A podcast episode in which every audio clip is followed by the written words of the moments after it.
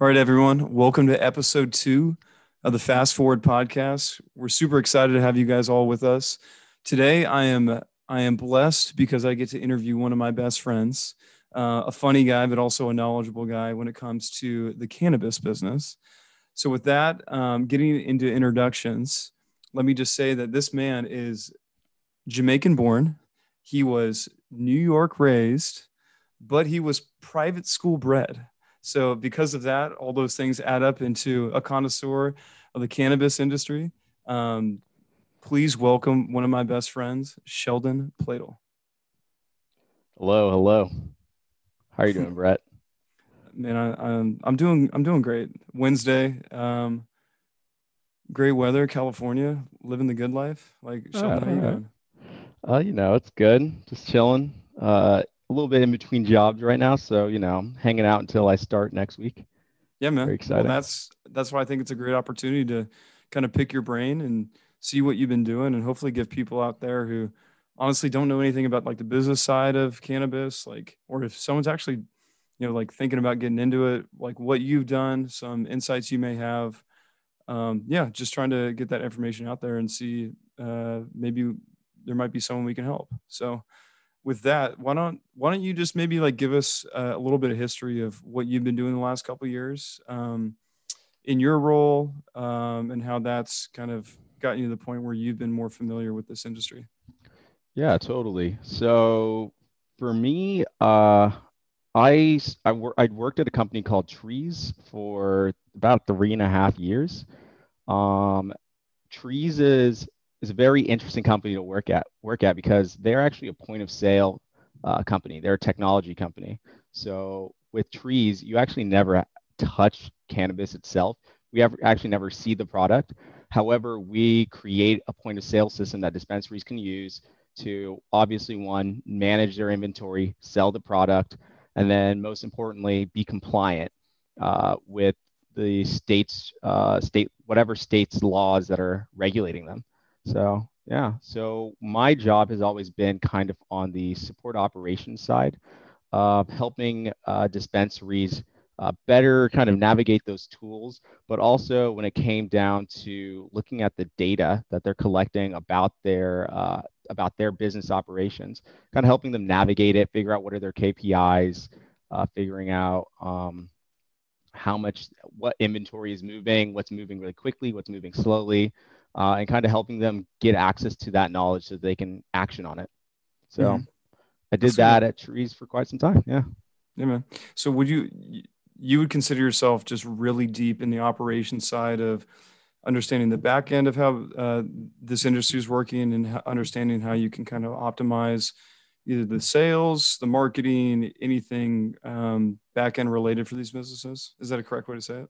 Yeah, exactly. So I would say the best, another way you can describe it is that I've been able to work with some large, small, mom and pop like dispensaries and just kind of like uh, really understand how they uh, want to kind of sell cannabis. And I've kind of, I've, from working with so many, you kind of notice some patterns. And from working and seeing those patterns, I've kind of learned like how to really work and help those dispensaries really operate.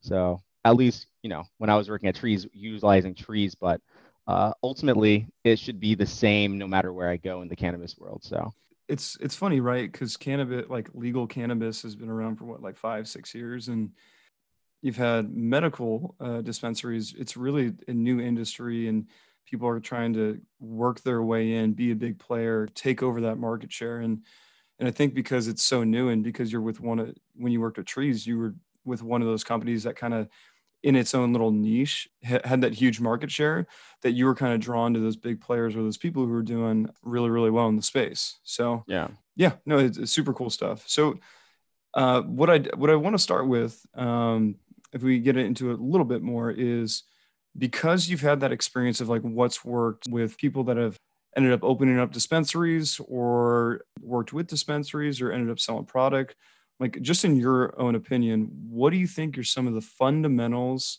or the basics of either working for a dispensary or owning a dispensary and like what yeah again what are what are some of those fundamentals people either need to understand or the skill sets they need to have Got it. That's a good question. Um, I would say to really be able to be successful with like starting a dispensary, the basics for starting a dispensary, you have to be kind of just an intelligent person with understanding and navigating laws and regulations.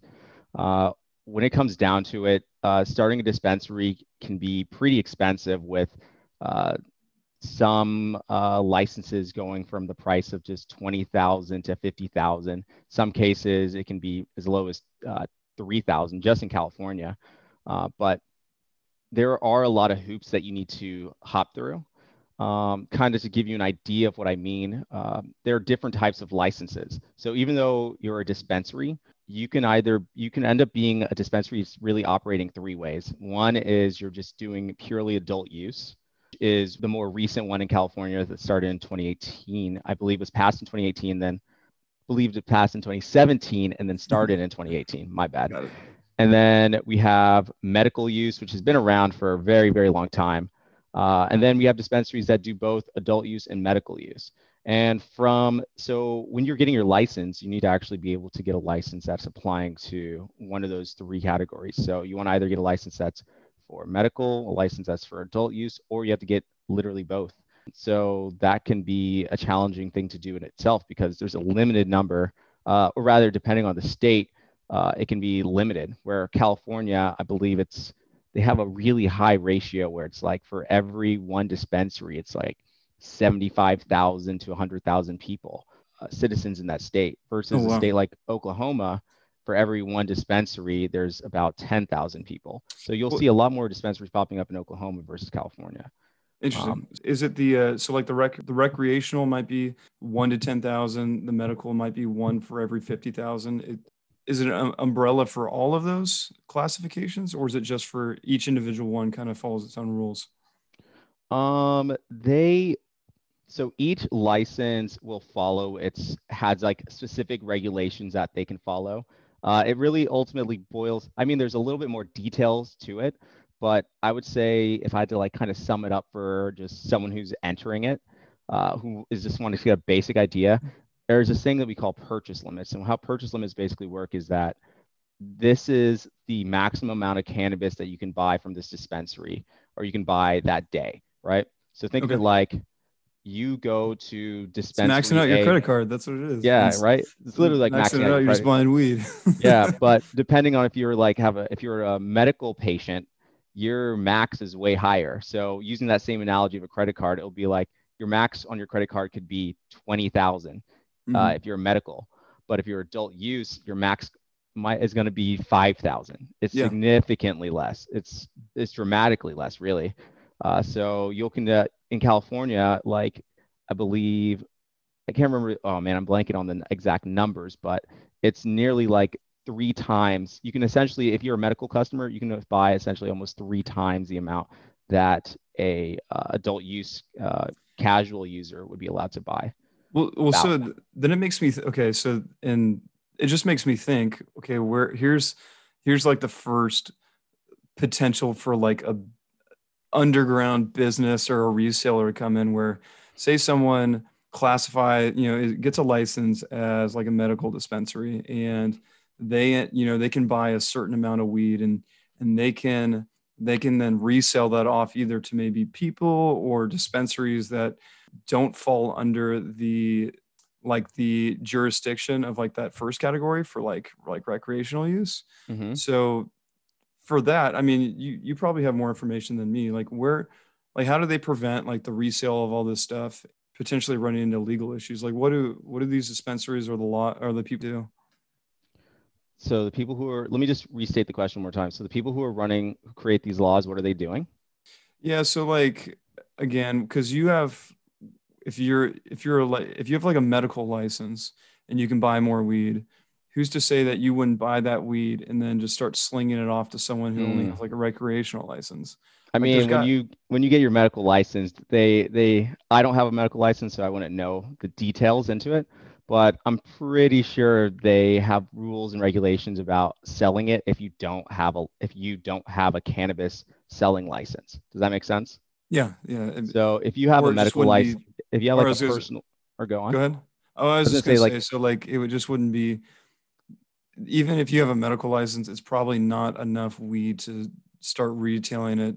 Like you probably wouldn't be pushing enough product to make it like super super profitable. Maybe like in the the same realm of like some of these these larger players in the industry, right? It just it might be like something like someone's got Adderall or something that they're reselling. Like you'll make a few bucks here and there, but it's not gonna raise a red flag or or really disrupt the industry, right? Yeah, I mean the the other issue too is that because cannabis is so heavily taxed, you being able to resell it at that at a price that is going to be able to like uh, where you're going to actually be making a lot of money is going to be pretty difficult. Yeah. Think of like kind of going back to like adult use versus medical. Um, off the top, I'm just remembering like adult use customers are allowed to buy one ounce of flower in California, right? While medical users are allowed to buy, I think like seven or eight ounces. It's, it's a huge difference. Mhm. However, you have to remember that even though they're buying that eight ounce, one ounce is probably going to cost them like quite a like getting an eighth can be in the range of like 50 to 60 dollars so you can only Yeah. imagine the cost of getting an ounce right?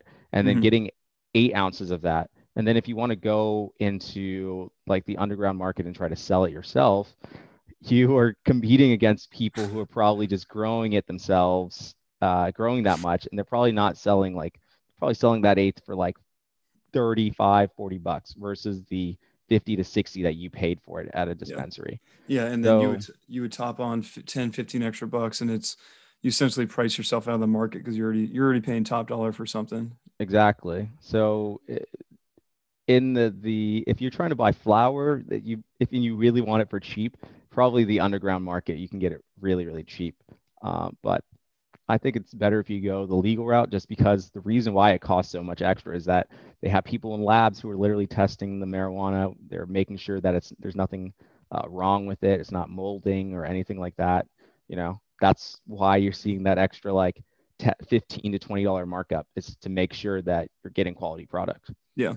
Well, so even even kind of running with what you just said, where you have potentially like third party testing and quality control. Do you do you know of like what what is required before like selling product for these dispensaries? Like, can they can they honestly go to like again like let's let's put it let's put it in a scenario. Say you're 25, 30, you got to you, maybe you want to take out a business loan, you want to you know get a storefront, you want to start pushing a product, you want to start a business. You know, California's got a huge market for for cannabis, and a lot of people have done really really well with it. So it's a it's definitely it's definitely a possibility if you want to run with it. So with that, again, just just trying to understand it. If you you want to open up a storefront, you want to purchase product, like what regulations or rules are there with purchasing product and then reselling it? So again, is it can do you have to only go through certified like growers or you buy it from the guy down the street and sell it and just put a sticker on it? Like what what are we kind of working with uh, nowadays?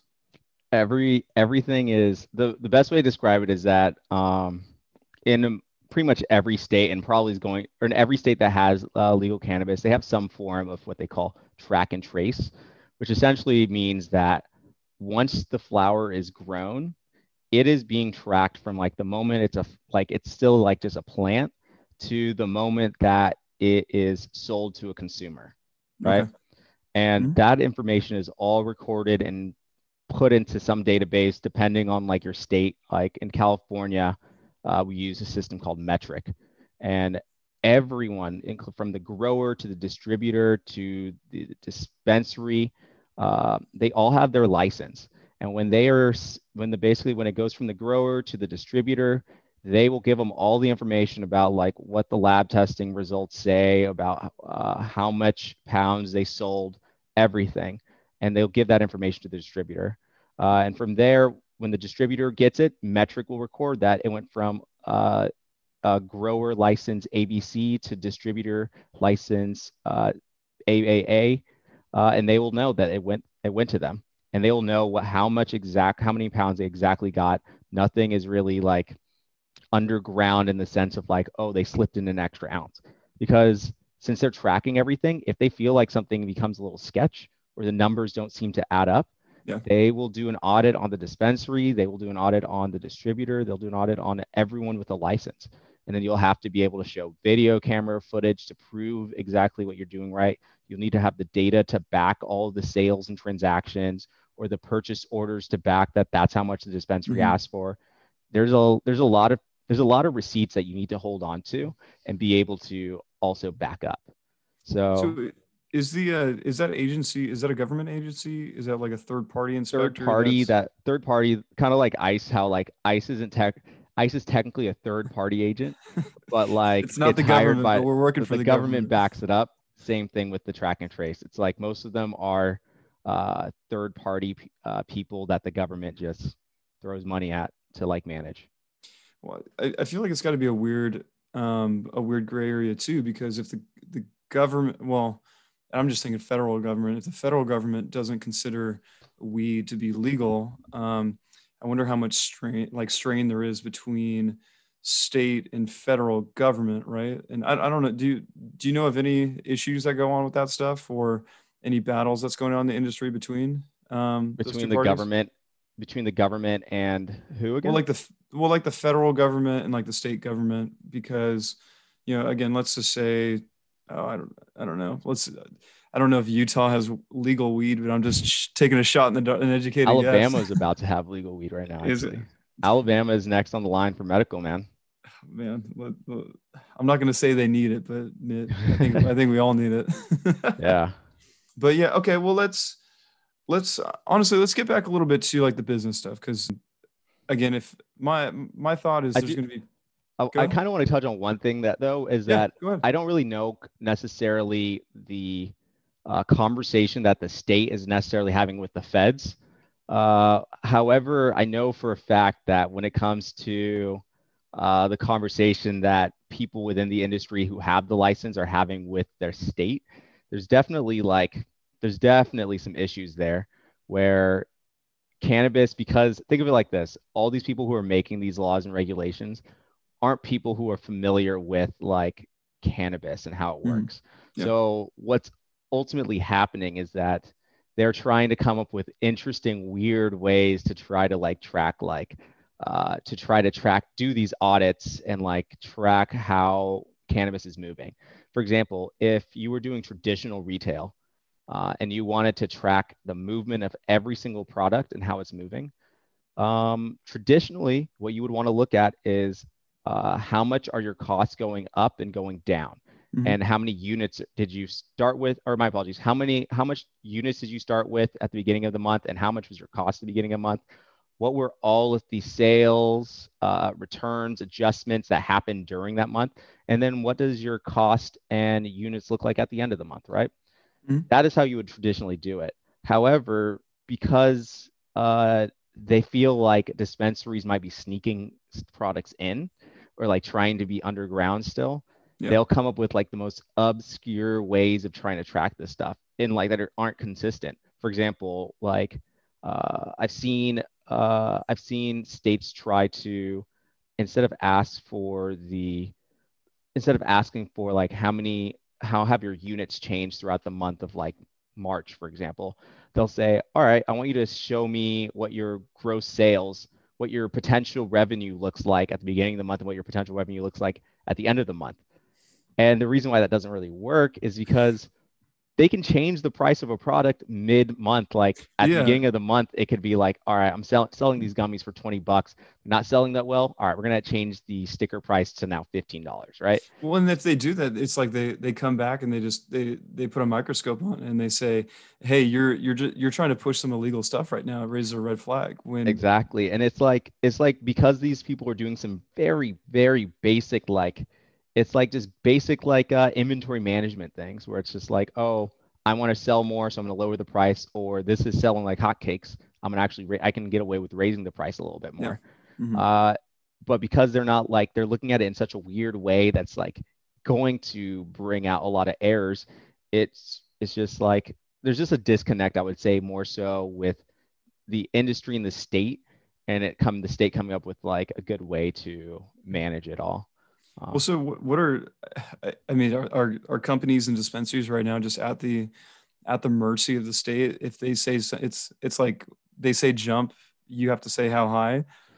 Yes 1000% uh, i feel like i feel like to to really be able to handle this industry you have to be pr- a pretty uh, flexible patient person because at a moment's notice you could just have like uh, you can just see an email that goes out from the from the state that basically says hey we actually want to raise taxes uh, in like a month to like being now like from like the sales tax for cannabis from being like 8% to like 9% as like a silly example. Or like your yeah. local your local cannabis tax will all of a sudden like be like hey we want to now differentiate uh, adult use customers versus medical where now their medical customers have to pay like 3% adult use have to pay like uh, extra like 6% it's just things can just change for a cut for a dispensary for a grower for a distributor so easily that everyone has to just be flexible and kind of just know how to just like move when they got to move. Yeah well Matt, you you brought up something that i think would be interesting to talk about too which is how horribly taxed cannabis is in california. Like i don't think i mean the only other thing i could think of is maybe gas where it's even in the same realm of of taxes that cannabis is. Um and so because of how high it is is there like i guess i have two questions. I guess the first being is there like an actual legitimate reason why the taxes are so high? Like it, you know it, it, the taxes are going to you know funneling to these third party inspectors which are looking at the uh, logistics of like the the downstream of a business and validifying like their like every like all their numbers or is it like that money's going to schools and it's actually making a difference? I guess that's kind of the question like one just concising it making uh, and saying is the taxes because they're so high actually worth it and is it going somewhere? And then the second question being where do you see the taxes for at least california cannabis? Because that's where you've worked. Where do you see those those taxes going? Do you see it getting worse, or do you see the trends of actually, you know, being more like a business tax and and being a little bit more business friendly and starting to come down and and being a little bit more relaxed for those people who want to start these? Yeah, uh, that's an interesting question. I I don't know if I would be able to give you the best answer there. I guess your first question was basically like, why are the taxes so high? Correct? Yeah. So why are they so high is because the states every single state knows they can get away with it. Um, I don't, I don't, I don't, I don't know what else to say about that. Uh, it's just like they know that people who want to smoke cannabis are going to smoke cannabis. So you're gonna pay that they, premium, ain't it? Ain't they? Yeah. So they know that they're gonna always have those customers. It's not like it's going to be problematic for them. So they just do it. Um, where is the money going for those taxes? Uh, they say it's going to schools. They say it's going to like helping the homeless. They say it's going to this. They say it's going to that. And I I, I don't really necessarily follow it. uh, I feel like that's uh, something I should follow, but I just I actually just don't really follow it. But yeah. it's definitely something that people should be looking more into because there's a lot of money definitely being generated from those taxes. Um, so I mean, do you, do you even know what like the state revenue for cannabis sales were at? Like, if you could even just put a number on how big the industry is in California, can you tell us? Um, the industry is pretty big, man. Uh, I can't actually remember, but it's it's in like the, I believe it was in like the ten billions or something like that, and just like, or actually no, what am I talking about? Way more than that. We say, hold on, you're like I almost feel like googling it to be honest with you, man. Dude, revenue. So you're telling me right now you think California cannabis revenue last year was over ten billion dollars? No, I think it's actually more. California revenue cannabis. Let me let me know what Google so says. California, the state, took in 2018. It was recorded that they took about almost two billion dollars and that's what a, with a 20% or what's the taxes in California? 20% or is it higher? It ranges from like if we're if we're looking at like every single state it's going to be somewhere close to around like 20 like 7 percentish about. Dude, that's like insane. and this that's is like so not money. every state my apologies we're looking at every county in the state of California is around 27 percent. Okay okay.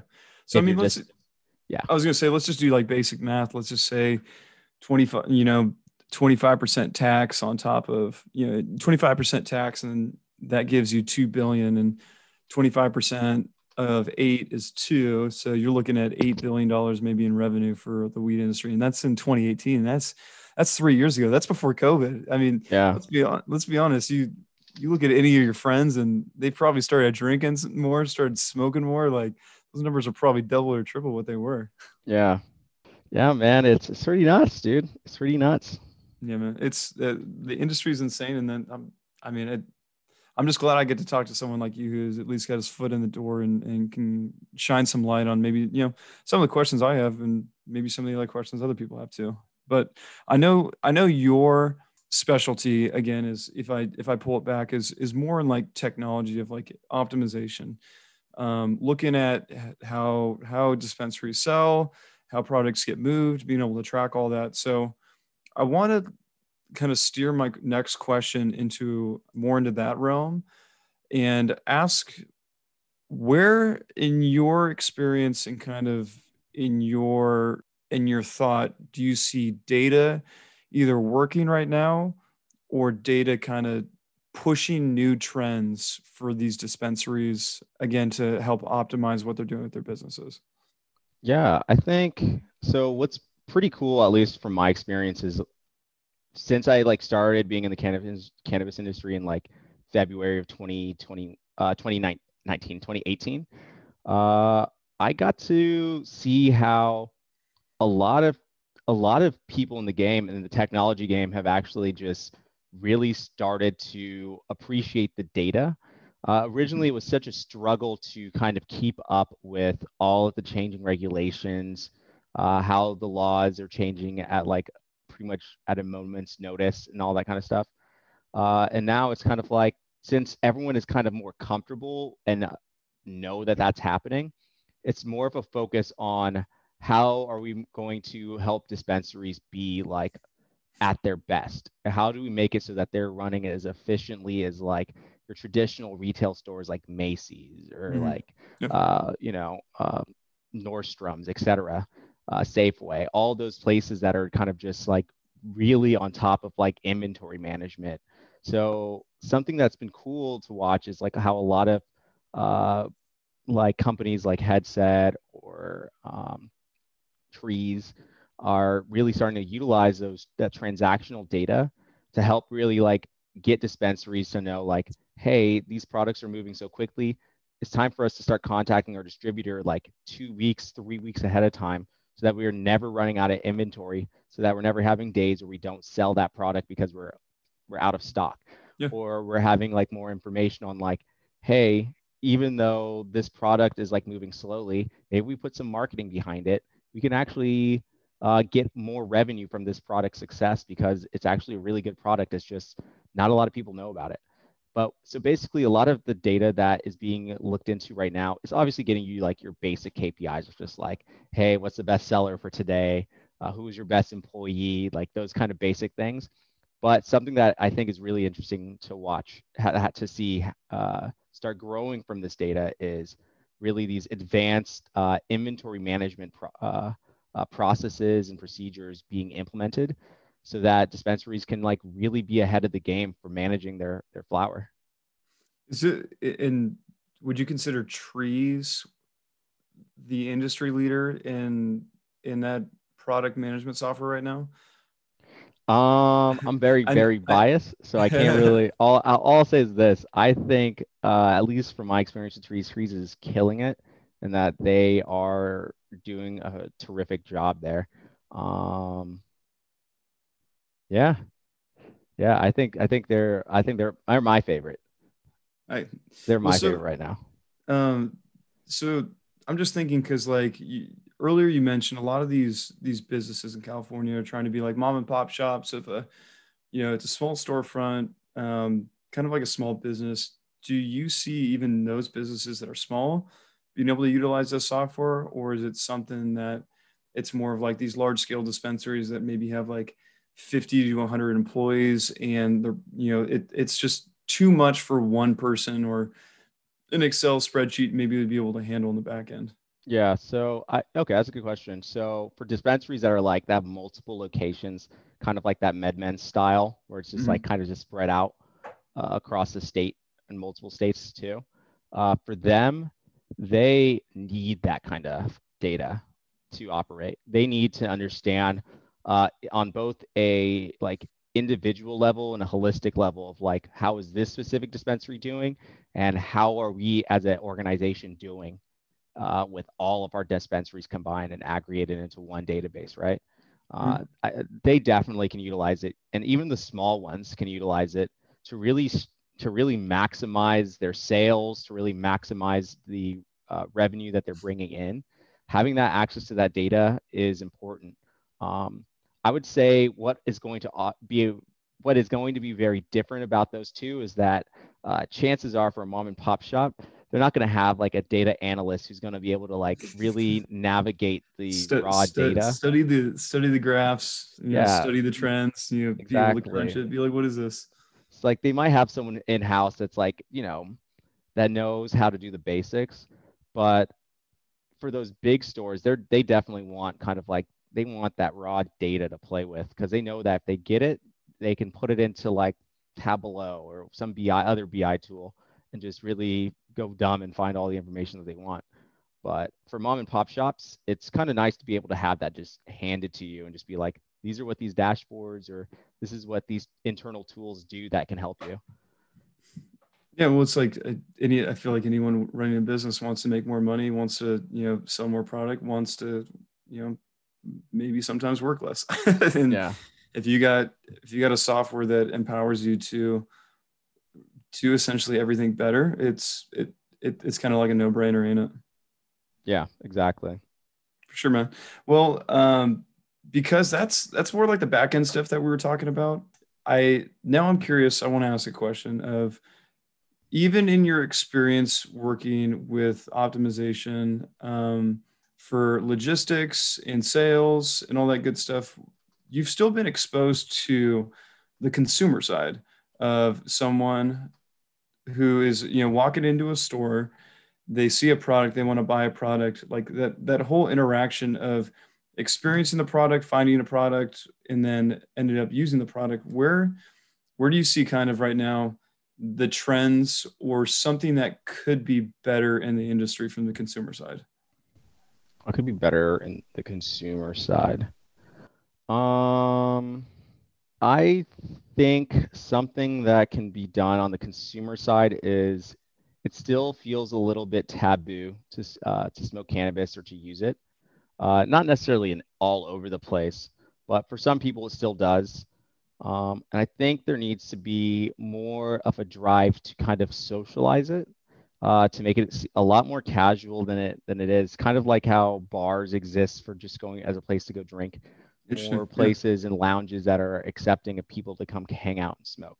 Obviously, uh, as COVID is wrapping up, that's that's kind of hard to do, but um, yeah, kind of having those more social settings. And I think like I think like brands like Cann are doing a pretty dope job at it because they're super focused on like that micro can like THC, micro THC vibe, THC vibe, where it's mm. just like, hey, we're not trying to get you like baked and you just want to like just eat a bunch of chips and like sit down. It's just like to, a light high that's like sociable. It's like I think that's kind of like a direction I think a lot of products should be like it'd be cool if we saw more products like that going in that direction. Even like products like our buddy, you know, obviously Bassy, Airgraft, they do a pretty dope job job job too, where airgraft on their on their uh, pens when you smoke it after you hold, they tell you exactly like, hey, the first buzz is going to give you two uh, milligrams of THC. So you know, like, hey, you're giving yourself just a quick hit. You're going to get a nice little high that's not going to like overwhelm you. They yeah. kind of walk you through it and help you. I think huh. people going to that direction are going to be killing it because they're trying to appeal to like a larger more casual side of it because right now it still feels like a lot of the some well i feel like it's slow it's going starting to go away but back it was uh, i would say like back when i would buy in 2018 it was like you're getting like some potent stuff all the time so. I've seen that it's taking the the the direction towards being more casual right? And being more accepted and you know maybe someone wants to you know drink a can and have like one or two like milligrams of THC, but still feel like they're at a party and they're not 30 milligrams deep in an edible where their soul has just left their body and they can't feel their toes. Like because it, it's almost like there's there's no in between or there hasn't been any in between for a lot of products. It's hey here's an entire j or here's an entire blunt. Like you got to smoke the entire thing or you got to consume the entire thing. And good luck. You're on your own. Don't call us if you need help. There's no chill there's no chill way to go. So it's interesting you bring that up because i've i've used Cann too and because i don't i don't drink um, anymore either it's a it's kind of a, a nice way to be able to find something that you can relax with or have fun with that's not too overpowering yeah man it's cool insight you have there well dude yeah. it's um we're almost at time right now i've i've had a great time learning learning about like what you've been doing insights into the industry learn about cannabis, man. I, I, know a lot of people are out there. I'm, I'm, no I'm no expert per se. I'm just uh there's a guy who's been in it for a little bit has noticed some things. That's all. Yeah, you're you're just a man doing sponge, his job, dude. You're just a man do, doing his job, look, looking around every now and then. That's all it is. Yeah, exactly. Um, well, man, well, I'll leave it. I I got one more one more question for you that I want to leave you with, and it doesn't have to exactly be um, cannabis focused, but uh, I asked this the last guest too. I just I want to pick your brain and see where you're at with things. And the question is, if you can go back five years from now and give yourself one piece of advice, what would that piece of advice be? Uh, if I could go go back five years, honestly, I would just I would have said like, oh man, I would have said. Uh, get into the cannabis game earlier. Learn as much as you could, honestly. I wish I wish I was in this a lot longer and got to see like everything that people went through, um, and just kind of better understand that industry. Um, but to be honest with you, five years ago, I, I honestly thought it was still, still taboo. So um, I wasn't I was definitely not going to be the one to go right into it. Uh, especially as a young black man, I was kind of scared if like, hey, this is something that could potentially uh, get me screwed over if like I'm met with a cop or something like that. So it yeah. took some, it took some, it took a little bit of a nudge to get into it, and I appreciate uh, the person that did that. Yeah, like I said, if I could do it again, I would just keep doing the same thing of just encouraging myself to like go on Udemy and learn as much as I can, and like understand like how these understand like uh, understand like why everything happens. Because ultimately i think this is panning out very similarly to uh, kind of like how when alcohol was probably legalized like the rush that people felt about trying to become like a name brand for like a uh, for alcohol before you know the dust settles and like all these brands kind of took took place and did their thing so mm-hmm. yeah i don't know if at the end of the day all i'm saying is that i just wish i got into it sooner good stuff man well that's a that's a perfect way to end it some beautiful things that were said. Um, and so, with that, that concludes episode two of the Fast Forward podcast. Sheldon, once again, I thank you. Hopefully, we'll see you soon. Sounds good, man. Peace.